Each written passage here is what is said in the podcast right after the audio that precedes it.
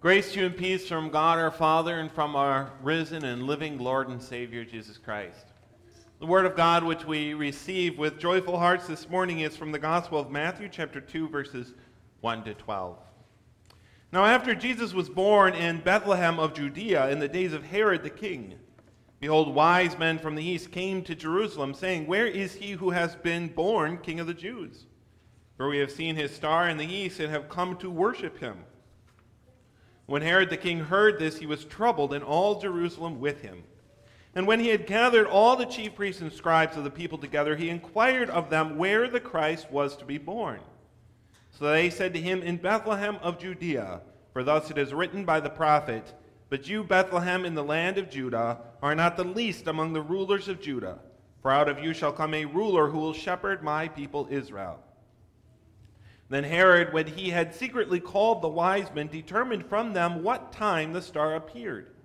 And he sent them to Bethlehem and said, Go and search carefully for the young child, and when you have found him, bring back word to me, that I may come and worship him also.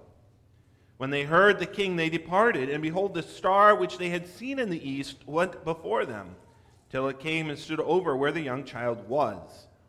And when they saw the star, they rejoiced with exceedingly great joy. And when they had come into the house, they saw the young child with Mary his mother, and fell down and worshipped him. And when they had opened their treasures, they presented gifts to him gold, frankincense, and myrrh. Then, being divinely warned in a dream that they should not return to Herod, they departed for their own country another way. So far, the word of the Lord. Sanctify us by your truth, O Lord. Your word is truth. Amen. What do we know about the Magi? Well, we know they weren't kings, despite the, the song says. At least not kings in the sense of the English word. They were not rulers over other people. They worked for kings and rulers, but they themselves were not, right? Even the term wise man might not be the best phrase. That's the way the New King James translates it. But the actual word in the Greek is magi, which implies people who study the stars, astrologers, people who look to the stars for signs, importance, and also dreams. Not only is that the word which is used, but we see that that's what they're doing. They're, they're watching the stars for signs, and they, the Lord gives them a sign, right, that leads them to the Christ. There may have been three of them, there may have been many more. They probably did come on camels. Uh, the Bible, Matthew doesn't tell us that specifically, but we do read that in Isaiah chapter 60, which seems to be a prophecy about the coming of the Magi. And in any case, it's a pretty good bet that they would have used camels to come, right? They brought gifts, of course. The point is that we probably know more about what they weren't and about some of the myths that are incorrect than we do know about who they actually were. Matthew simply doesn't tell us that much about the Magi because he's not that concerned about teaching us about the Magi, is he? Matthew's goal is not that we should know more about the Magi, but that through the coming of the Magi, we should know more about Jesus. The Magi are there to give witness, to give, give witness to the rising of his star, to tell Jerusalem the king is here.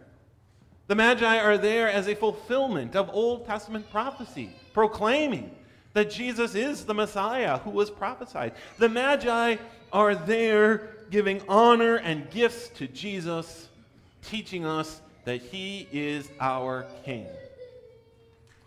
Epiphany. We just recently went through the festivals of the church year in confirmation class. By recently, Probably actually was a couple months ago, so I guess it depends on your definition of recent. But anyway, the Epiphany is the one that's always hardest for the kids to remember its meaning, right? Epiphany means reveal, appear, manifest. Epiphany is the revealing of Jesus as our God and King. It's not the revealing of the Magi. The Magi are there only to remind us, only to teach us that Jesus is our King, and that's what they do. They come and announce to all of Jerusalem, We have seen his star. The star of the king, our king, has come. In the New King James translation that we, we just read from, The Magi make the announcement in Jerusalem, uh, the translation is that we have seen his star in the east. Now, the word for east in Greek is Anatole. And it, it can mean a direction of the compass, east. It can also mean rising or dawn. It's used this way especially when it's used of heavenly bodies like the sun and the stars. It's, full, it's very possible, even very probable, that what the Magi actually said was not, We have seen his star in the east, but we have seen his star rising. In fact, that's how the ESV translates it. We have seen the rising of the star, the dawning of the star of the king. This gives us yet another connection to our Old Testament reading from Isaiah chapter 60 you got your Bibles, you can open up there. Take a look at some of the prophecies that come from Isaiah chapter 60. Arise, shine, for your light has come, and the glory of the Lord is risen upon you. The glory of the Lord that Isaiah is prophesying is about is fulfilled in Christ himself. As John reminds us, we have seen his glory. He was talking about the glory that we see in Jesus as he showed the love of God the Father in his life, but the star is certainly a reflection, a hint of that same glory that was in Christ and it has risen upon the people. Verse 3 in Isaiah 60 The Gentiles shall come to your light. Here we have the Gentiles, the Magi, coming from the east to see the light of the King, the star, but also to see Christ himself. Verse 6 The multitude of camels the dromedaries of Midian and Ephah.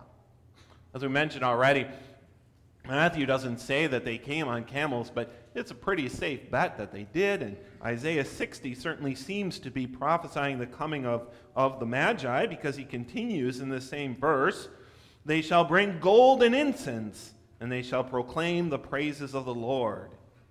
And certainly that is exactly uh, what the Magi did. They proclaimed that his star is risen. They brought him gifts. They witnessed to the people of Jerusalem that their king had come. The rising of the star means that the dawn has come, right?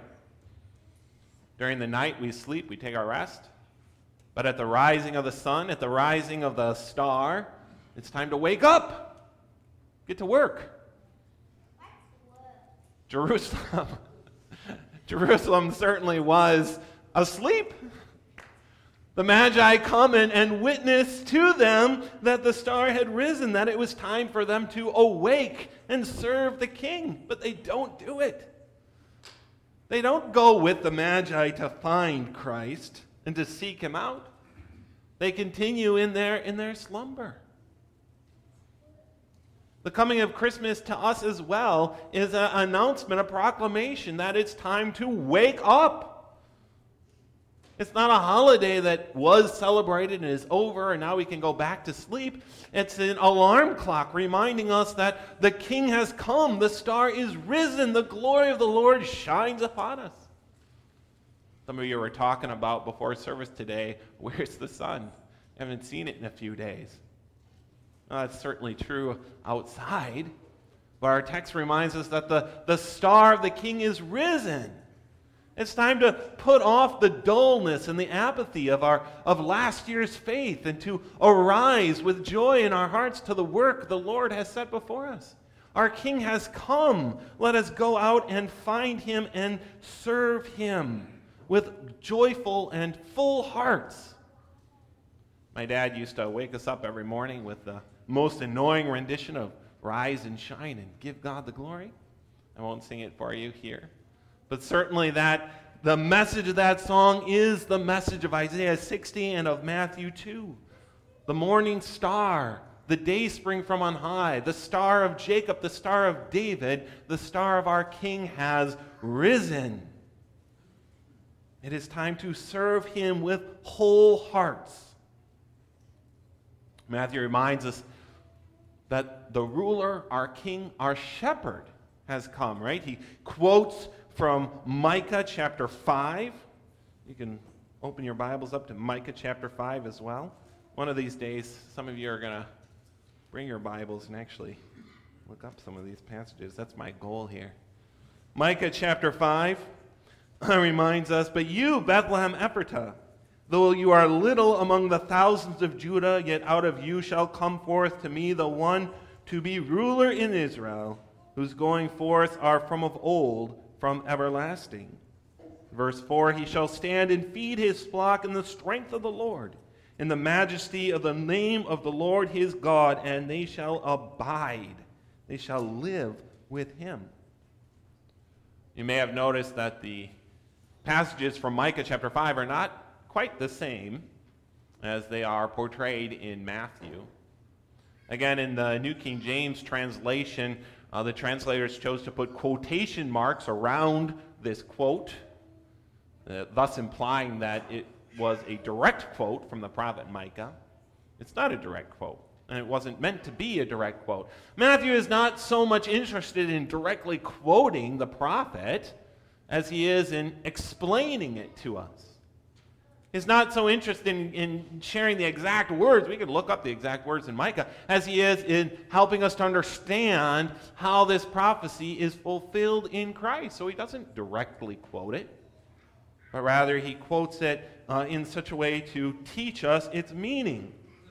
And the, the meaning of, of the prophet is quite clear that the people of God will be oppressed and they will be scattered like sheep without a shepherd, but that God would call forth from this little town of Bethlehem one who would be the ruler of his people, who would shepherd them, who would feed them, who would gather them back together. Remember our Advent series, Yahovah Nissi. The Lord is our banner, our shepherd to gather his people, to feed them in the strength of the Lord. And of course, Jesus came in Matthew 9 36, Jesus himself says of the people that they were scattered like sheep, having no shepherd. And in John chapter 6 58, he reminds us that he himself will feed us with the bread that came down from heaven, and he who eats that bread will live forever. He is the shepherd who stands to feed his flock we too can easily, and often are easily, become lost and scattered sheep when we do not take the time to daily and weekly gather around Christ and receive His word and His sacraments and be fed by Him with that bread that comes down from heaven. Those who will not and do not regularly gather around His word and around His sacraments quickly become lost sheep, wandering without a shepherd. But it's not hard to find Jesus. It wasn't hard for the Magi to find Jesus. There was a bright star leading the way, and it's not hard for us to find Jesus. He is here. In every place where his name is proclaimed, in every place where his word is taught in truth and purity, and his sacraments are administered according to his word, there he stands as our shepherd to gather us and to feed us. As we, we heard in the, the children's sermon, his power is present in His Word and His sacraments to cause that Word to rise up in our hearts. So Jesus is our King, our shepherd, to feed us and to guide us. The Magi also announced that He is the King of the Jews, but not of the Jews only, but of all who seek Him by faith, right? They call him the king of the Jews, but they, by their words and actions, make it clear that he is not the king only of the Israelites. They also honor him, bow down to him, and offer him gifts as to their, their king. Paul reminds us in Romans 9, verse 7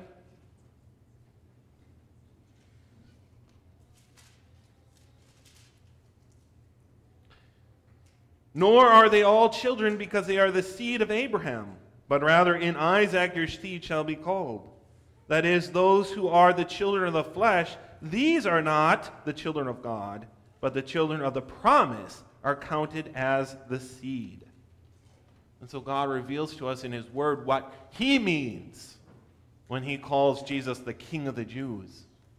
Never mind what Pilate thought He meant when he put it above Jesus on the cross. And never mind what the rulers thought that it meant when they quoted to the Magi. What God meant when he named and gave Jesus the title King of the Jews is that he is King of those who are children of Abraham through faith, not those who are Jews by birth, but those who are Jews by faith, but by the power of God. In Daniel chapter 7 verse 14, then to him was given dominion and glory and a kingdom that all peoples, nations and languages should serve him. For his dominion is an everlasting dominion which shall not pass away, and his kingdom the one which shall not be destroyed. The Magi not only announced that Jesus is our king by faith, but that he is the everlasting king. Notice that notice what they call him, one born who is king of the Jews, not who will be but that the king of the Jews, the one who already is the king of the Jews, is born. And uh, back in our reading from Micah, it emphasizes this that his goings forth have been from of old, even to everlasting. Jesus is our king if we receive him by faith. But that faith comes not by our choice and not by our power, but by the power which lives and breathes through the Word of God. Jesus is our King when his power enters our hearts through his word and sacraments and causes that word to rise up within us so that he lives within us and in our lives. As we heard in the children's sermon, becomes something more than simple words or simple dough, something good and healthy and living within us. We don't know much about the Magi, but we do know much about Jesus that he is our King and that he lives within us. Let us rise and sing that prayer, which we sing every Sunday, that prayer uh, requesting that Jesus lives in our hearts through his power and causes that word we just heard to grow within us. Amen. The peace of God that surpasses all understanding shall keep your hearts and minds in Christ Jesus.